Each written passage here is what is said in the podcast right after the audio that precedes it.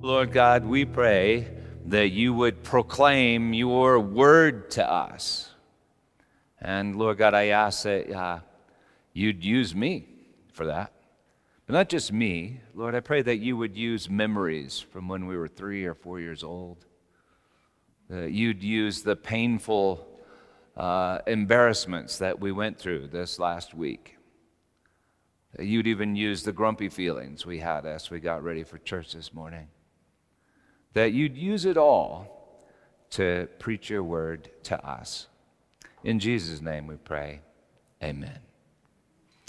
So, uh, Romans, you know, is a book of the Bible. It's also a letter that we've been preaching through since uh, October. Um, get that out of the way. Uh, and uh, now it's almost February.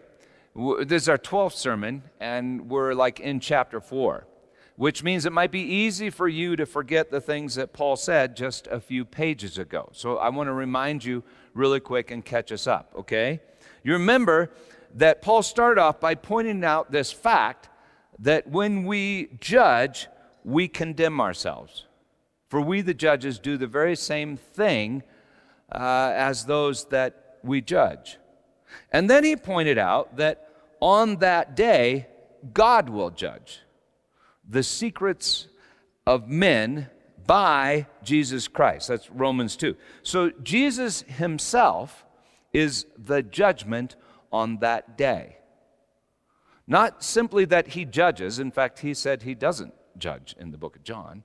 Not simply that he judges or that he is judged, but that he is the judgment. And then Paul talks as if that judgment were the entire point of world history. In fact, the entire point of all your transgressions and trespasses, human unrighteousness. That's Romans 3. And then he began talking as if the judgment had like somehow already happened or it began or it had come because he, he begins pronouncing all these judgments from the Old Testament. None is righteous, no, not one. No one seeks. That means none have faith. So the judgment is not what we think.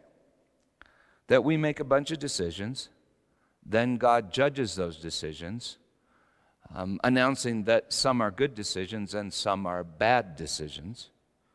It's more like God has already judged all our decisions, and none are good. All are evil, but God's judgment isn't over. It's like still happening somehow. Then Paul made an utterly outrageous statement about all of us being condemned by law. That's the knowledge of good and evil written down like in, in a book. And all of us being justified by grace. That is, declared right because we've been judged right because we are right. That's Romans 3:23.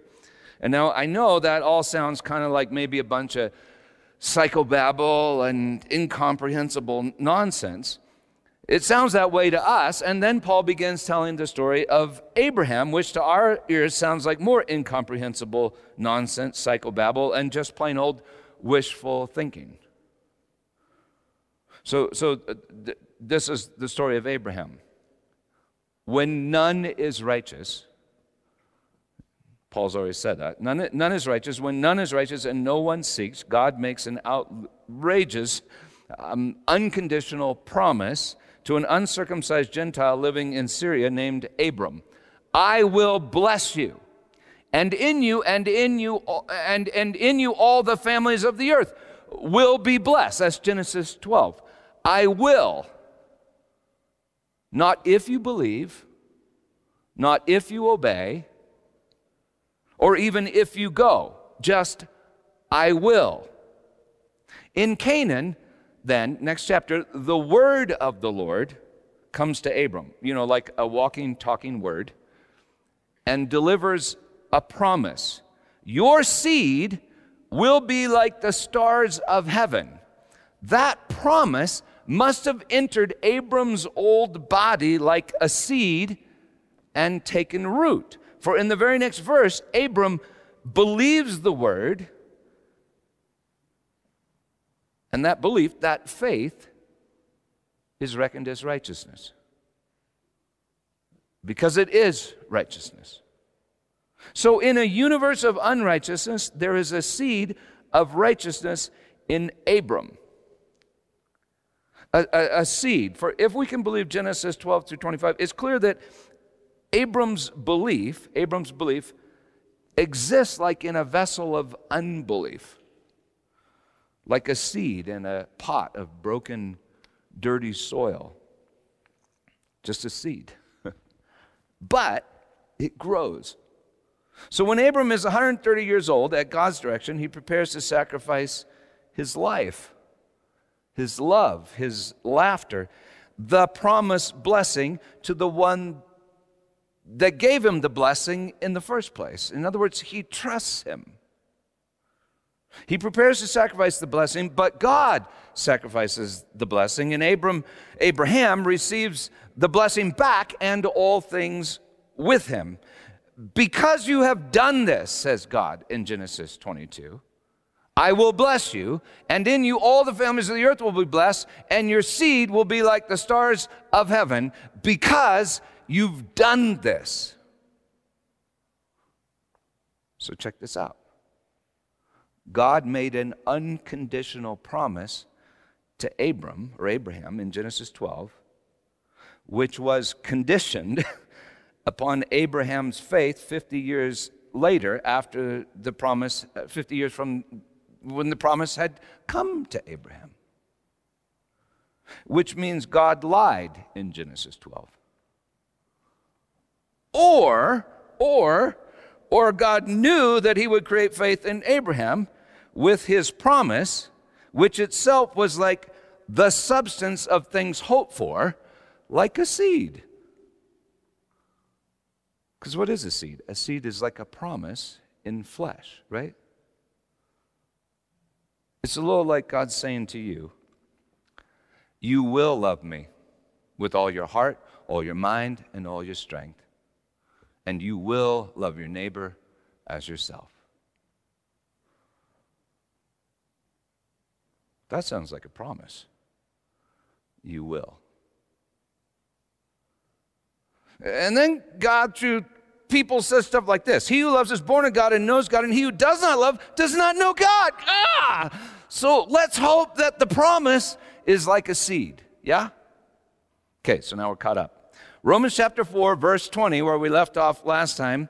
Uh, no unbelief made Abraham waver, literally, in the promise of God, but he grew strong. And then dunumothe, Literally, this is a cool word, he was indynamited, indynamited. He was empowered in literally the faith, not his faith.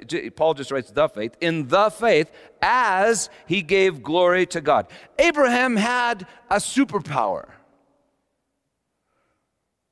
You know, you are blessed, even saved, if, if what God says is true in Genesis 22, because of what Abraham did on Mount Moriah. No, that's astonishing.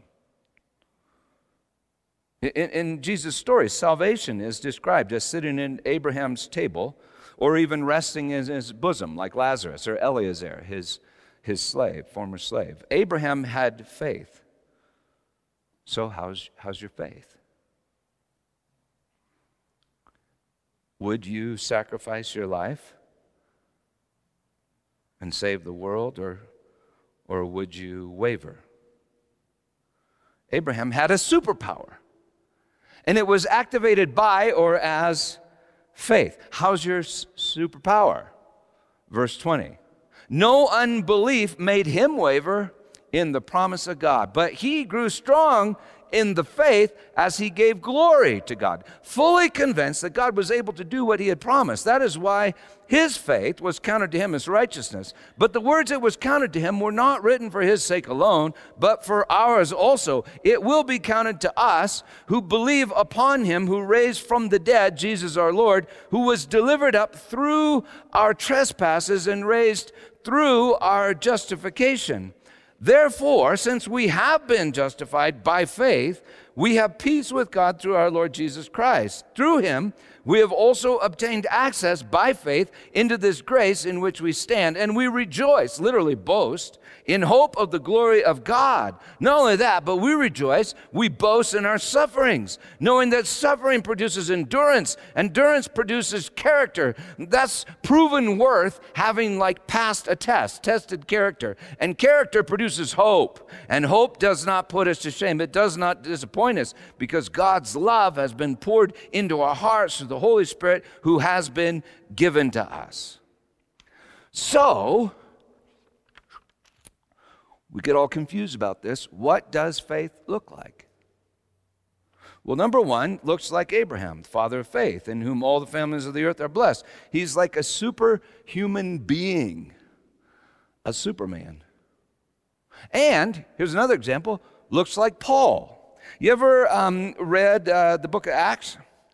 Amazing stories in the book of Acts. In Philippi, Paul and Silas are thrown in prison. These are my favorite stories. They're beaten in stocks, they're in chains, and they start giving glory to God. They start rejoicing in their sufferings, which reveals their endurance and their proven character. And as they worship in hope, the earth shakes, prison doors fly open, they convert the jailer, and then they go on to evangelize Europe. Paul looks like Superman.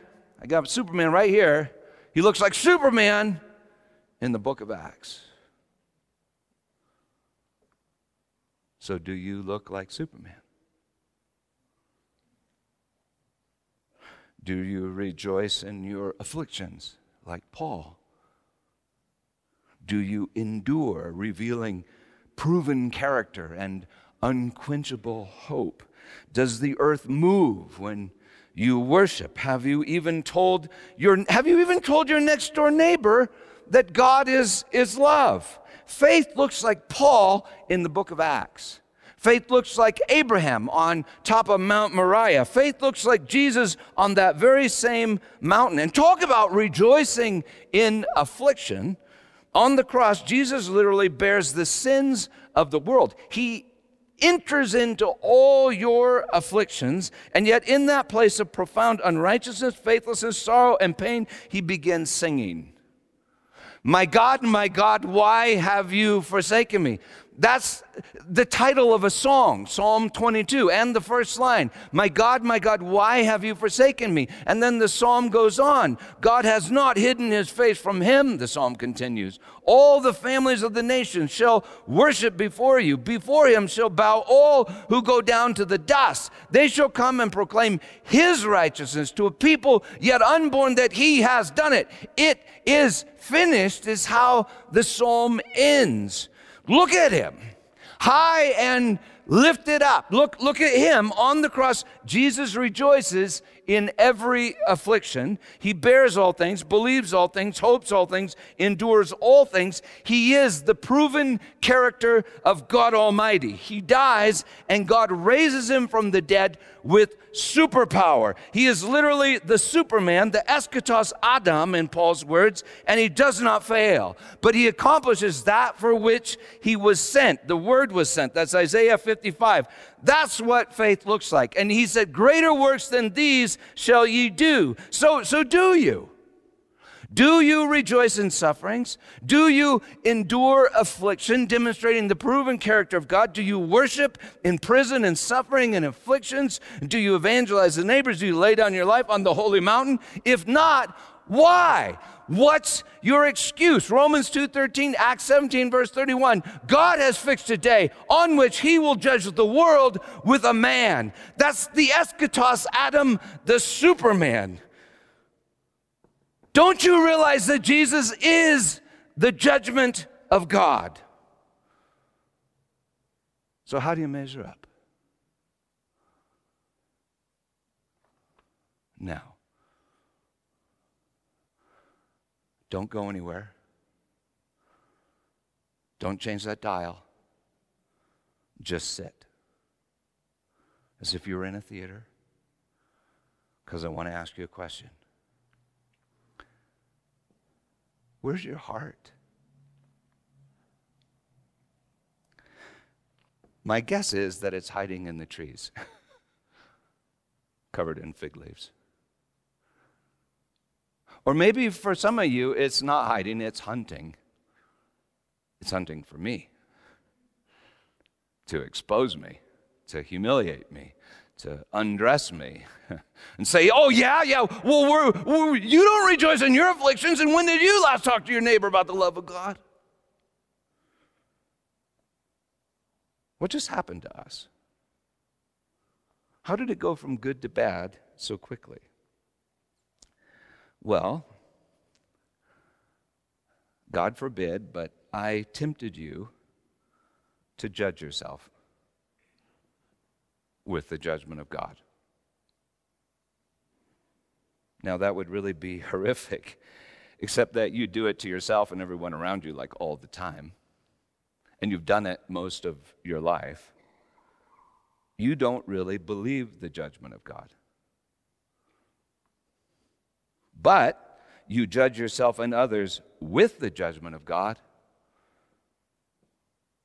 and everything dies.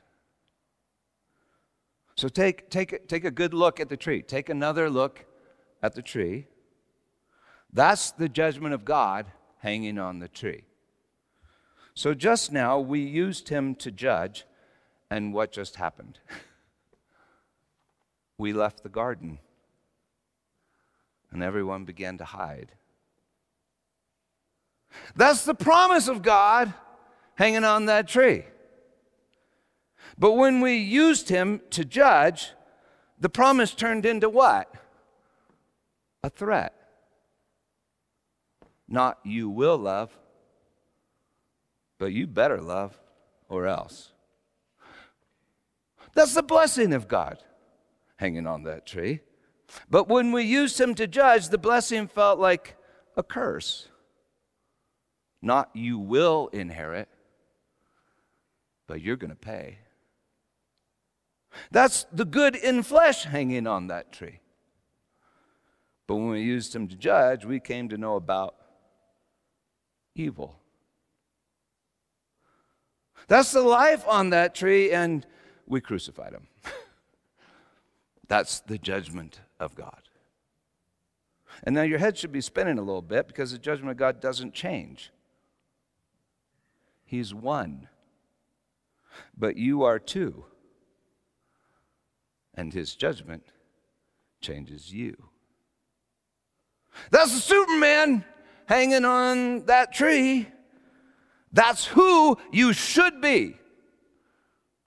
And that is who you actually are. You see, there are two ways that we can relate to the judgment of God, which is Jesus, which is life and everything good, which is all that God is and all that God has created, including yourself. There are two ways that you can relate to everything. But for now, just think of Jesus on the tree in the garden on Mount Calvary. I can relate to the cross as the tree of the knowledge of good and evil. And ironically, I think it is or at least it was. And I can relate to the cross as the tree of life. And it was. And it actually always is. I see the cross as the tree of the knowledge of good and evil when I listen to a voice that whispers, Look at that. You can use that you can use that to make yourself like God. And you see, that suggestion is more than a bit ironic, for in the very first chapter of Genesis, God claims to make me like himself. That's his judgment. But the voice whispers, Take knowledge of the good that's the good. Take knowledge of the good and make yourself like, like God. God alone is good, and God in flesh is the man hanging on the tree, perfect image of the invisible God. That's what Scripture says. But the voice whispers take, take, take knowledge of him and, and use him to judge yourself. And then justify yourself. You know, create yourself in the image of the Creator. Apply him to yourself. Just like, you know, you apply a cheeseburger to yourself. Take him and eat him. Eat him. Now, I think, I, I think Paul has a name for the knowledge of good and evil taken from the tree. For, for, now, listen closely. There are different ways of obtaining knowledge, but I, I think Paul has, has a word for knowledge taken from the tree in order to justify yourself, and the word is law.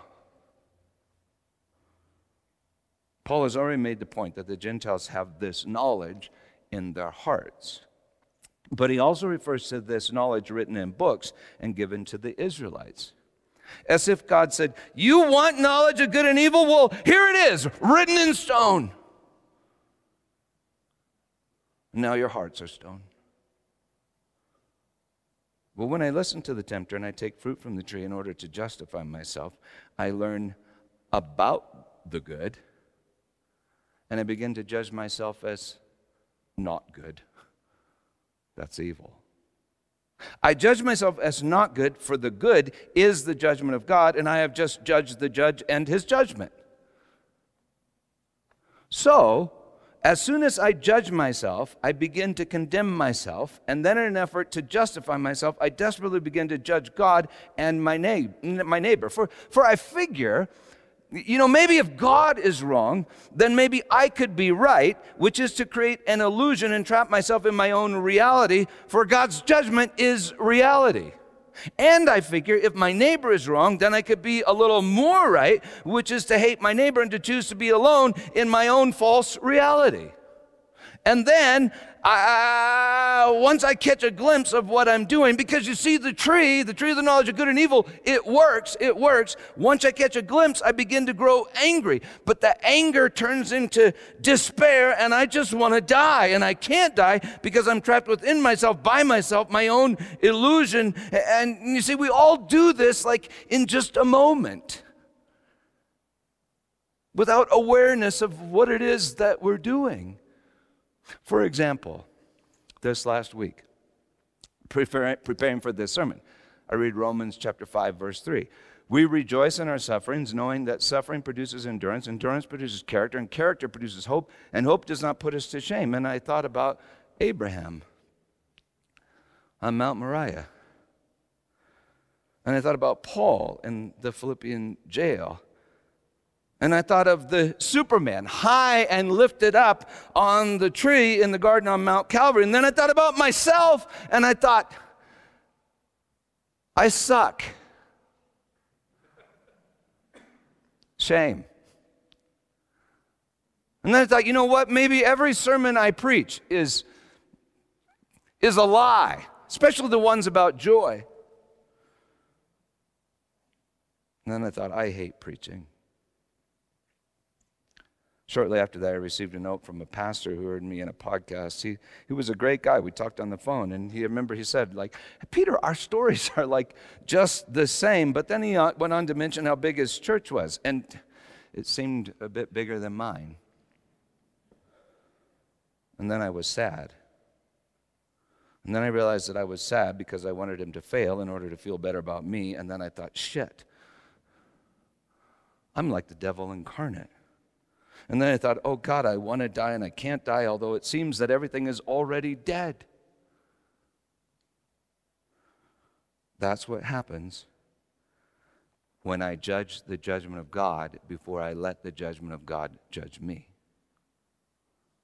That's what happens when I use the judgment of God to judge others before I let the judgment of God judge me. That's what happened when the Jews and Pilate judged the judgment of God on the tree in the garden on Mount Calvary. And that's what happened when Adam and Eve took and ate the fruit from the tree of the knowledge of good and evil on the very same mountain. Now, now you may say, well, gosh, uh, Peter, Jesus now tells us to eat his body. He tells us to take and eat his body and drink his blood. Yeah. He does, doesn't he? That's worth thinking about. You may say, well, didn't God say, don't eat of the fruit of the tree? Actually, he said, you will not eat of the tree. And in the day you eat of the tree, dying, you will die. well, that's something to think about quite a bit. We might ask, uh, did God want us to eat of the tree? Do you realize that's just like asking, did God want us to crucify the Christ? The entire Old Testament just screams, it's wrong to crucify the Christ. And yet the whole Bible testifies this was the plan for the fullness of time. And God accomplishes all things according to the counsel of his will. Now, we'll ponder all of that as we walk through Romans, but for now, I'm just pointing out that when I see the good on the tree as knowledge that I can use in order to justify myself, I then find myself trapped in death and unable to love. For you see, I just crucified love, and love is life. And eternal life is the commandment of God. Jesus says that in John 12. It's his judgment. So I crucified the life. That's called sin, and we've all sinned. It's already happened. We've already judged. We all judge, and we must all die and are dead. Now, most Christians have a rudimentary understanding of, of that. So we have a rudimentary understanding of what Paul casually mentioned in our text at the end of chapter 4. Listen to this Jesus our Lord was delivered up. Paradothe, fascinating word, also translated handed over or betrayed which happens through Judas and happens through us and it happens through God. And Jesus even gives himself up. He was delivered up for, through, or on account of our trespasses and raised for, through, or on account of our justification. We kind of get the first part. When we sin, we crucify Jesus. People get that. When we judge the judgment, we condemn ourselves. Some see that. When we break the body and take the blood, God forgives the body and bleeds the blood. We kind of get that. When we take knowledge of the good, we take the life, for Jesus is the life. Perhaps you are beginning to, to see that. When we try to make ourselves into the Superman with knowledge about the Superman, we don't become Superman, we become an old man. It's a whole lot to talk about there. We become an old Adam. Well, we kind of get the first part of Paul's statement. He was delivered up through our trespasses, transgressions. We get that. That's why Christians always sing such sad songs at communion. They, they go something like this Oh, I suck. I killed Jesus.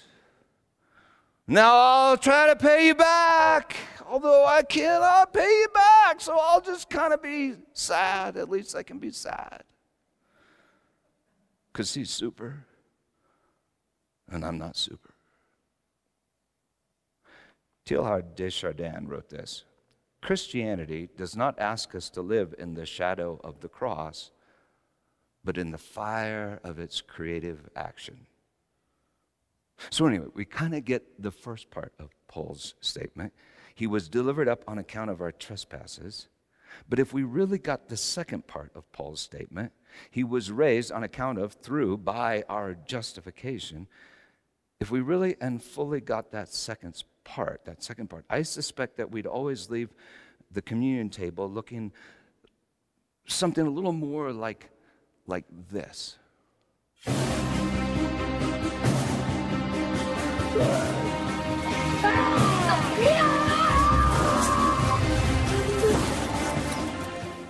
From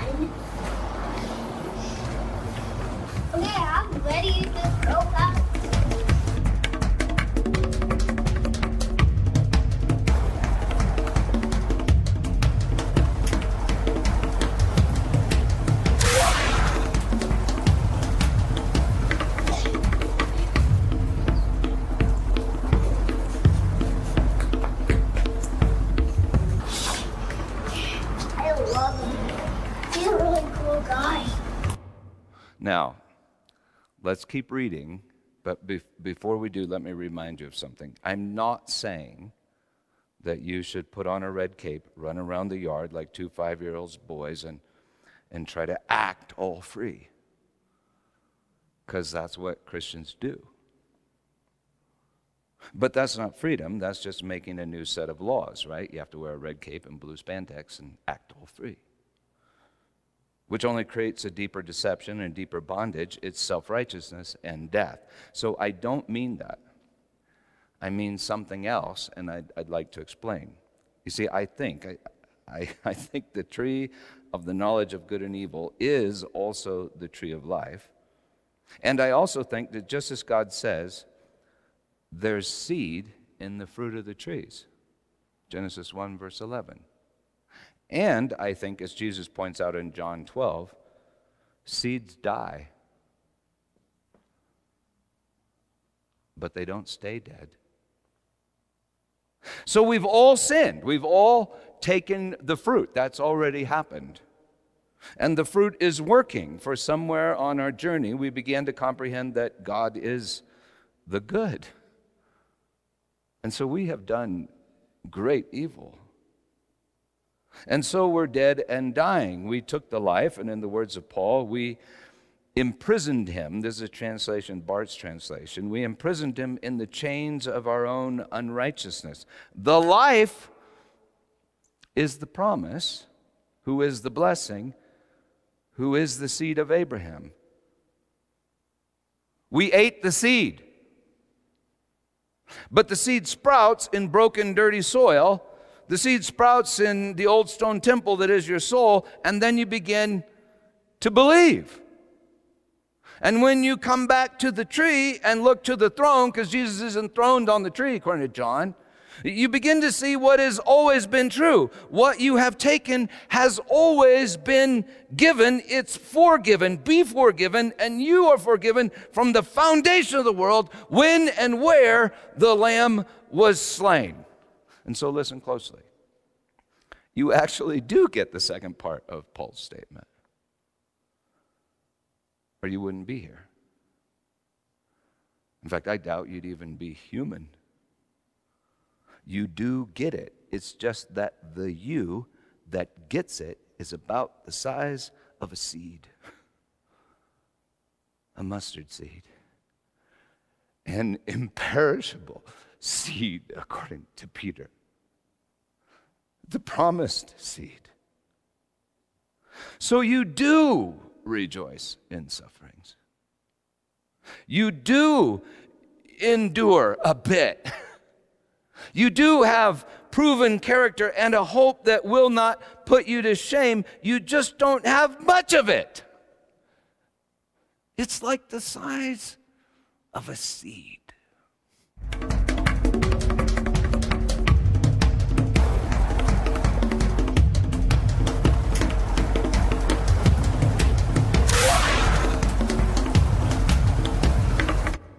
So let's keep reading.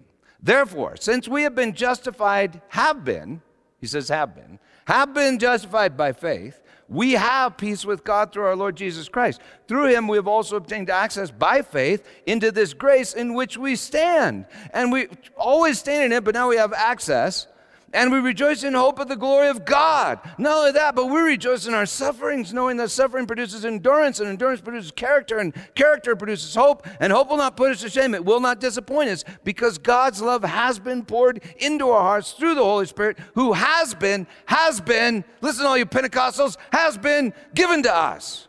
Now, none of that was in the imperative tense. That means that Paul is not telling you what you should do. He's telling you what you do do. What we do. For while we were still weak at the right time, Christ died for the ungodly. For one will scarcely die for a righteous person. That's be a person that has faith. Though perhaps for a good person, one that's, you know, kind of turned into some works, well, one would dare even to die. But God shows his love for us in that while we were still sinners, Christ died for us. Since therefore we have now been justified by his blood, so listen closely, we've learned that we are justified by grace, we're justified by the faith of Jesus, we're justified by the resurrection of Jesus, and now the blood of Jesus. All the Old Testament says the life is in the blood. We have now been justified by his blood, much more shall we be saved by him from the wrath. Now, of God is added by the translator. So it could be God's anger, or it could also be my anger. I get pretty angry at God because he doesn't do what I say. Verse 10 For if while we were enemies, in fact, we crucified him, right? If while we were enemies, we were reconciled to God by the death of his son, reconciled by the death, reconciled by the death. You know, we took the life right? We took the life. But Jesus brings the life back to the tree. Even as he brings us back to the tree, and he delivers it, paradothen, up on the tree. He surrenders, delivers up his spirit, hands over his spirit. He expires the spirit that we might inspire the spirit. That spirit is a spirit that rises in you. It rises in your blood, saying, Abba, Daddy. When we cry, Abba, Father, it's the Spirit Himself bearing witness with our spirit that we are children of God, and if children, then inheritors. That's Romans 8. Well, verse 10. For if while we were enemies, we were reconciled to God by the death of His Son, much more, now that we are reconciled, shall we be saved by His life. So, according to Paul, we are justified, we are reconciled, and we are being saved for God shows his love for us in that while we were still sinners, Superman died for us. That's the show. He shows his love for us. That's the show. See, the universe really is like a theater. And why am I here? Why am I here in this theater? Able to hurt God and yet unable to help myself? Well, I'm here to observe the show. The love of God for me and for all of us. So, why did those five year old boys dress like Superman and run around the yard? I bet it was not because someone said, you know, you should try to be Superman. I got some information. I got some facts here about Superman, some knowledge about Superman. You study these facts and then you really try hard to be uh, Superman. Get to work. I bet it was not because someone said you should. I bet it was because they saw the show or they heard the story. You know, the law, that is the knowledge of good and evil, um, gained by you know taking fruit from from the tree the law is what? It's like a set of facts that, that you can use. In our world through the empirical method we have come to know billions and trillions and billions and trillions of facts but we don't know what any of them mean. It's like someone crucified the meaning. Life is more than a set of facts. It's facts in a story that reveal the meaning. It's facts connected by the meaning. The cross is so much more than the knowledge of good and evil. I, I fear that we Western Christians think it's like like simply the knowledge of good and evil. It's so much more than the knowledge of good and evil. It's also the tree of life, and it tells a story called the gospel, which is the story of the Superman, the Word of God, the Logos of God, the meaning of God, the plot. I bet those five year old boys heard the story, they watched the show, they lost themselves in the plot, and they found themselves playing along. So listen closely. People are made to recognize the good and imitate the good. Scientists have even shown that we're born with neurons, mirror neurons, that are specific to that task. We look at the good and so imitate the good, not because we have to, but because we were made to, we long to. It's our birthright. Let us make Adam in our own image and likeness, the likeness of love. Maybe that's our birthright. You know, Superman didn't make himself super. His parents are aliens. They're from another world. Super, super is Superman's birthright. Well, I bet those boys watched the show, but not only in a theater. I bet they watched the show in a theater and then they watched it in someone's eyes. Probably the eyes of their mom or, or dad, or as their mom or dad spoke a word, a word that they heard as a promise, not a threat. I bet they heard, you know what, buddy? I think you're super. Yep, that's my judgment. And it's not going to change. I bet they heard a blessing, and I bet they saw Superman reflected in the eyes of that someone that loved them with free and relentless love. The Bible calls that grace. And so they put on a cape and they ran around the yard in hope. And so they called it play, not work. And they thought it was fun. They ran in hope, and that hope will not disappoint them. But as they get older, they will start to want, like we talked about last time. They'll start to want rather than hope, and that wantonness will make them take what has always been given.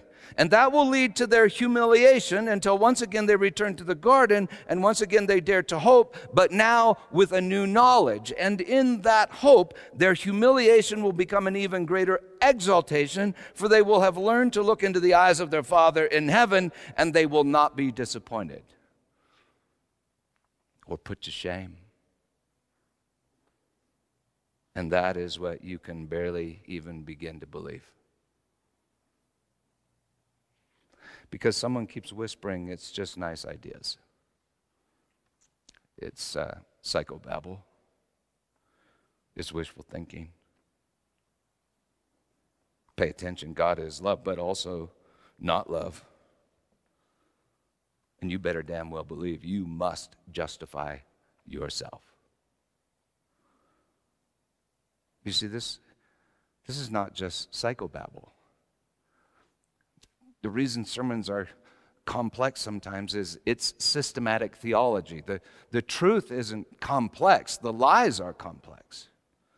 It's systematic theology, and it's the Word of God, which is the judgment of God, which is the promise of God. So listen, He was delivered up through our transgressions, and He was raised through our justification, and we are being saved by His life. On the cross, He cried, Father, forgive them.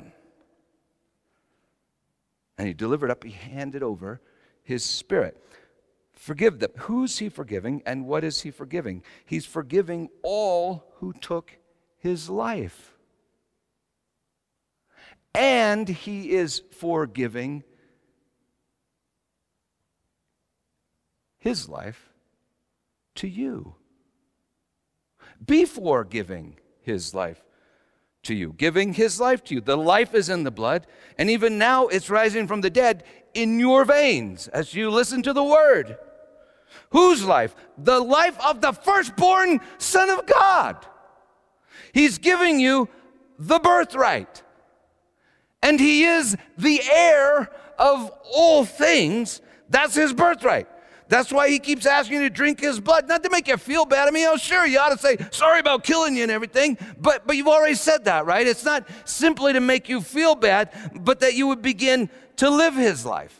He's given you his life that you would live his life and become his body, that you would look with his eyes into the eyes of his father and hear the promise You are my beloved son.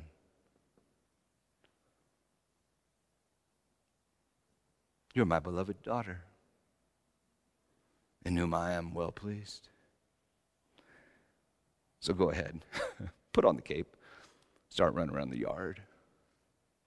Sure, you might look like an idiot for a time, but you're going to grow up and inherit all things. Verse 11, more than that, we also rejoice in God through our Lord Jesus Christ, through whom we have now received reconciliation. We rejoice. We worship.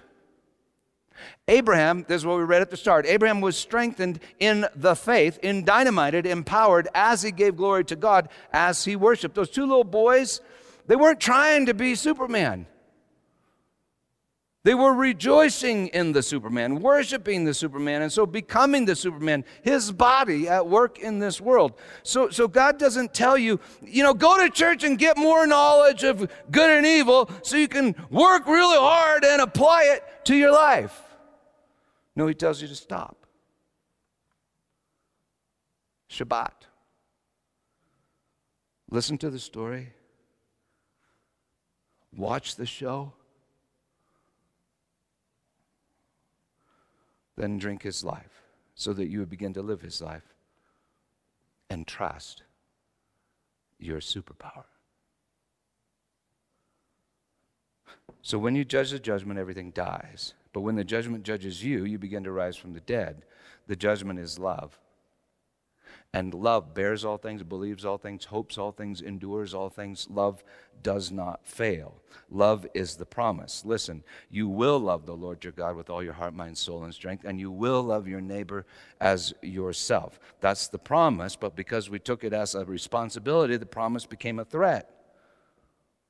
The blessing felt like a curse, and you lost the birthright. Adam.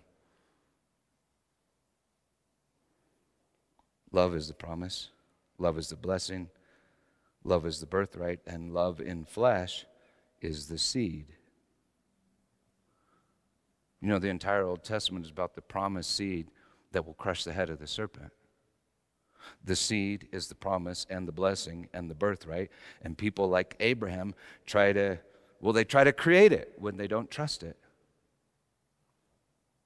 People like Eliezer and Ishmael, they think that they're never going to get it. And people like Esau, they, they sell it. And people like Jacob, they steal it. And people like Jacob's children, they don't recognize it and they even try to kill it. So in the end, there's only one that has it, and he is it. Jesus, the firstborn Son of God. We all try to take it on a tree in a garden, and on that same tree, in that same garden, he gives it to all of us.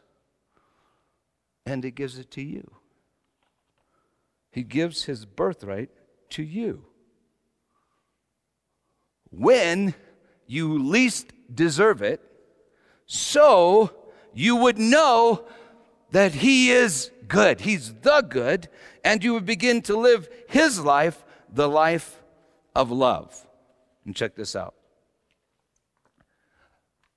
love is writing this whole story. He's the author. And you know, that's a true superpower for every, every superhero that they are loved by the author. Each one is the apple of the author's eye. So, absolutely everything in the story works for his or her good. When you take knowledge, uh, well, that's why you never get stressed out in superhero movies. You know. Anyway, when you take knowledge from the tree to justify yourself, you see, you create a false self an old Adam. And to look at God with the eyes of that old Adam is instant destruction. For that self does not exist. God's not the author of lies. But when you return to the tree and see that God creates you, justifies you, and saves you with Himself, which is His judgment, you then know because you've been known.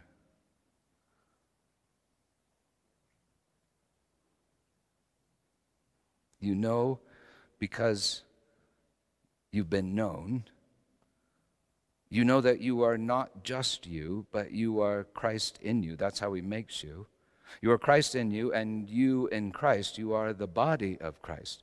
And if you look with those eyes into the eyes of God, you will see the image of the Superman reflected back at you. Then give glory to God. Then start running around the yard in hope. and become just who it is that you truly are. And so on the night that he was handed over, he took bread. And he said, This is my body given to you. Take and eat. In the morning, you're, yeah, you're going to take, but I'm giving it to you right now. I'm forgiving it to you before you could even take it. And in the same way, he took the cup and he said, This is the covenant in my blood. Oh, the whole Old Testament is screaming, the life is in the blood. The life is in the blood. So he's not just forgiving you for taking his life, he's forgiving you his life that you might live his life, the Superman's life.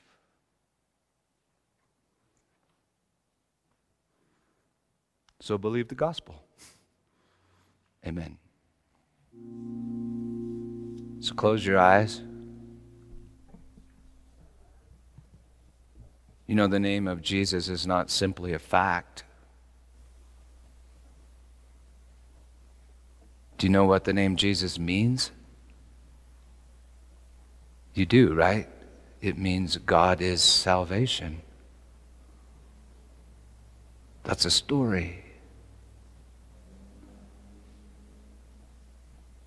Now, part of you believes that God is salvation.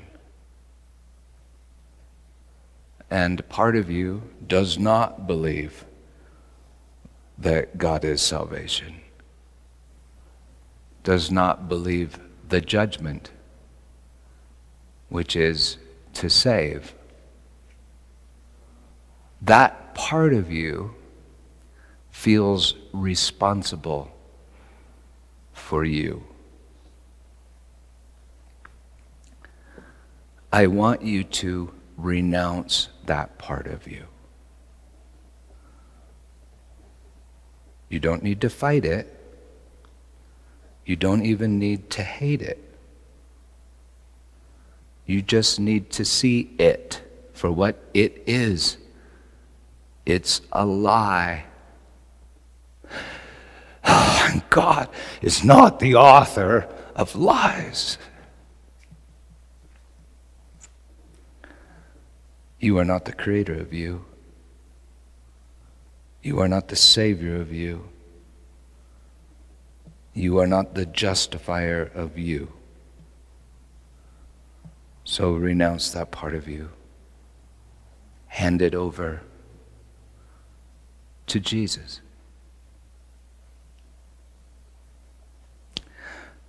But there's also a part of you that, that trusts just a little, that maybe hopes just a bit, that feels a little bit of love. Now find that part of you. It probably showed up at moments here and there. Find that part of you, even if it's only the size of a seed or a crumb of bread dipped in some wine. Find that part of you. And from that part of you, so, so now you're in that part of you. From that part of you, listen to the word.